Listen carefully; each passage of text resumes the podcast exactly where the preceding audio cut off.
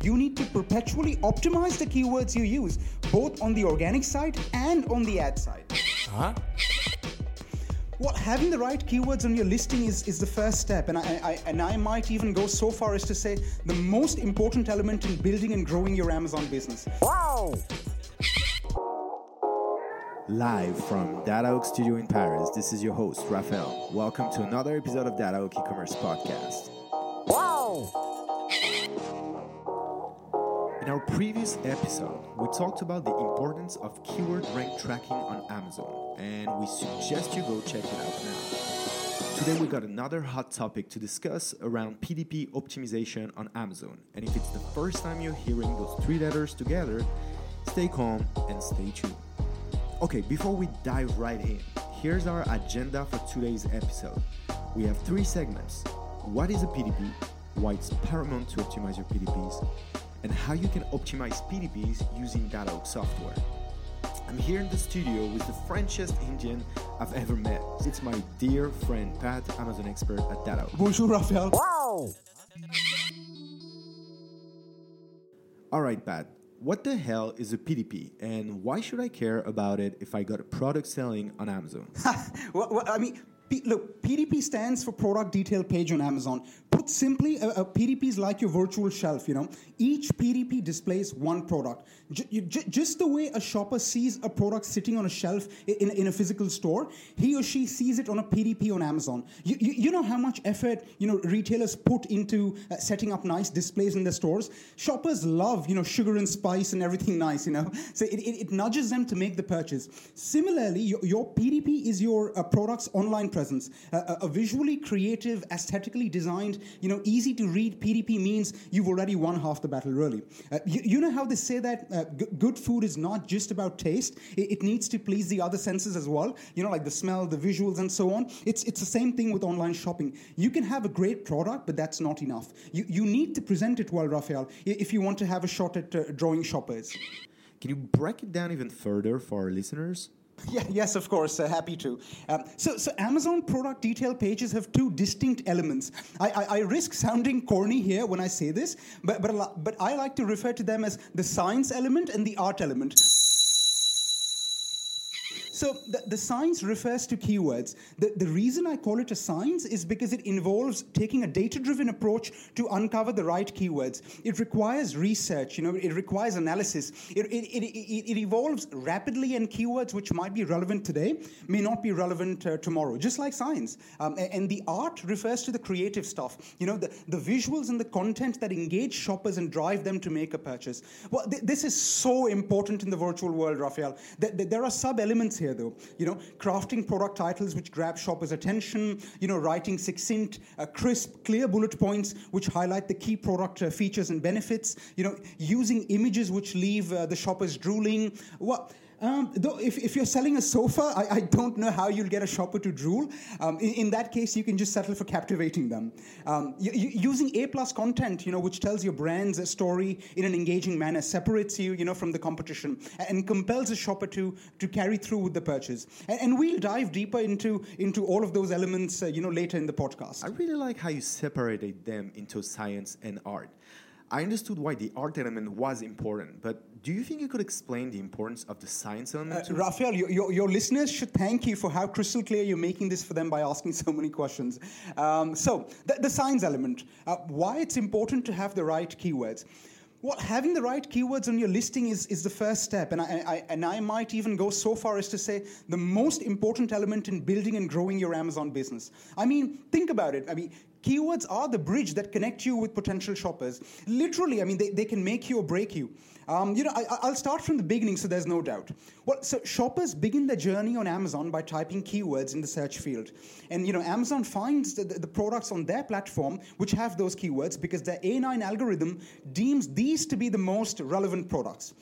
So if you don't have the right keywords on your listing, you will not show up in the search results. Oh, my God. And it doesn't end there. You need to constantly evolve. You need to perpetually optimize the keywords you use, both on the organic side and on the ad side.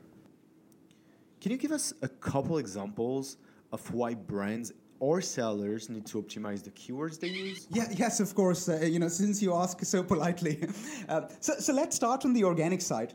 The thing is, for any given product, there are obvious keywords and there are obscure keywords. The obvious ones will be delivered by your human intelligence. For example, if you are a brand selling decaf coffee, your intuition will tell you that you need to have keywords like, decaf pods, decaf ground coffee, decaf coffee beans, and the likes, on your listing. But would you ever just guess that people might also be searching for something obscure like a stress-free drink? That's just one example. There are so many search terms that people can use, to find the products that they're looking for on Amazon. You simply cannot guess all of them. So you have to keep optimizing your listing by gradually uncovering these obscure keywords and adding them to your listing. On the ad side, keyword optimization becomes even more important, actually. The way Amazon's A9 algorithm works is, for any given search term, it looks at mainly three parameters when ranking products in search results. Number one, price. Secondly, star rating, and number three, number of reviews. And depending on how you're doing on those parameters, Amazon could rank you on page 1 or page 2, or even page 5, actually. So unless you meet Amazon's criteria for ranking on page 1 for that specific search term, there is no use for you to even, so much as bid on them. It simply will not help. But over time, though, as your standing on those parameters evolves, you may start to meet Amazon's criteria for being eligible to rank on page 1 for that search term. At that point, you can optimize your ranking even further by bidding on the search term in question, get better visibility, and where that leads, right? I hope that explains to you why it's so important to not only have the right keywords, but also optimize them over time. Again, both on the organic as well as the ad side. But that brings us to a logical question. How to find the right keywords? How to optimize keyword usage? How about this? Instead of giving you a generic answer, I can just tell you how you can use DataHawk to find the right keywords, and maybe we can discuss that later in the episode. What do you think? Okay, sure. Let's do that, Pat. But let's switch back to the art element. Art is subjective, right? Is the art on Amazon too subjective? I doubt there is a company as obsessed with objectivity and a rules-based order as Amazon. So the answer to your question is no. There are crystal clear guidelines regarding what passes for good creativity and what is bad on Amazon. Let's look at the guidelines for each of the sub-elements. The title, the bullet points, the images, the description, right? So for the title. I hope our listeners are noting these down because these can be really useful for them. The title needs to be under 200 characters long. You got to begin every word with a capital letter. Small words like off, the, etc. Should have small letters only. Do not use pricing or promotional info. Write numbers as numerals, not words. As far as bullet points go, most people don't want to read paragraphs, Raphael. But they love to read clear and concise bullet points. Amazon, I think, allows up to 5 bullet points on a listing page. But this is actually category specific, so it might be 7 for some, for other categories.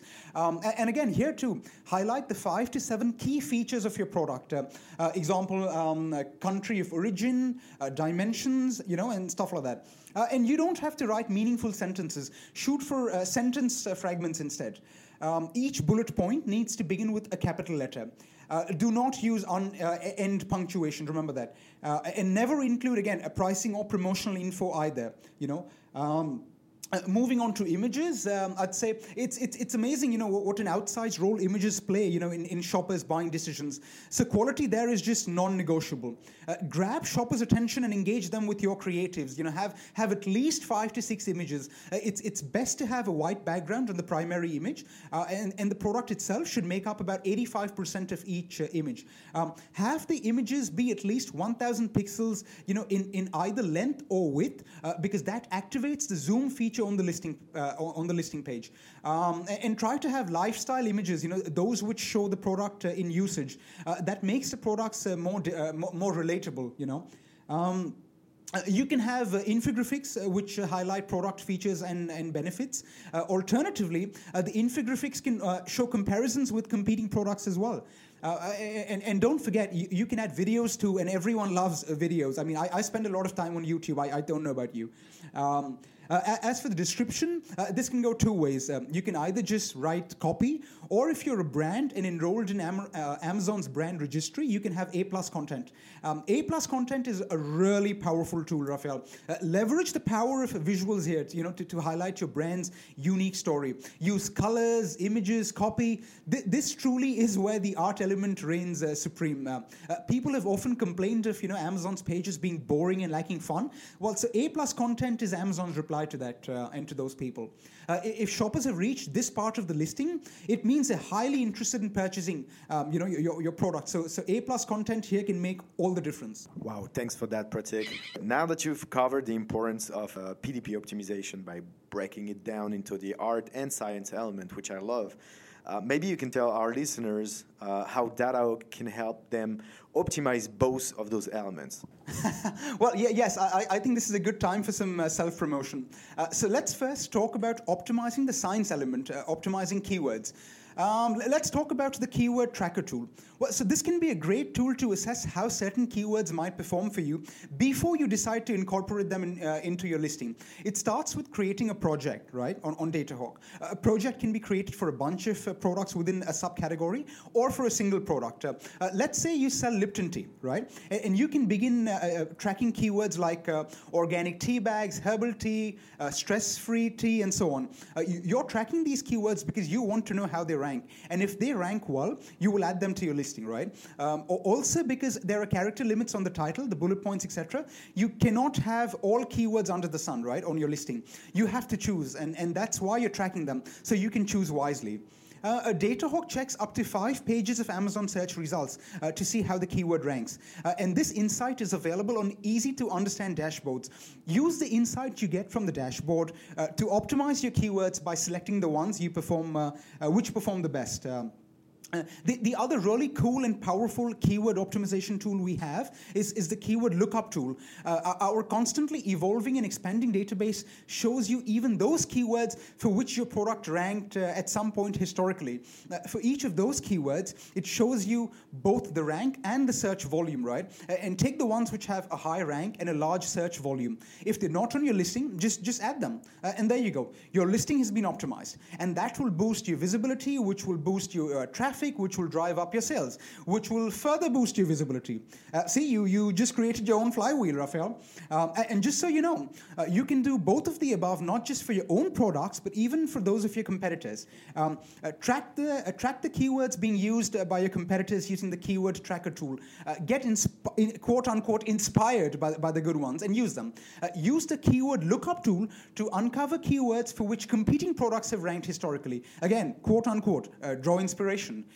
Essentially, DataHawk's suite of solutions allows you to make data-driven decisions by studying millions of data points and even snoop on your competitors.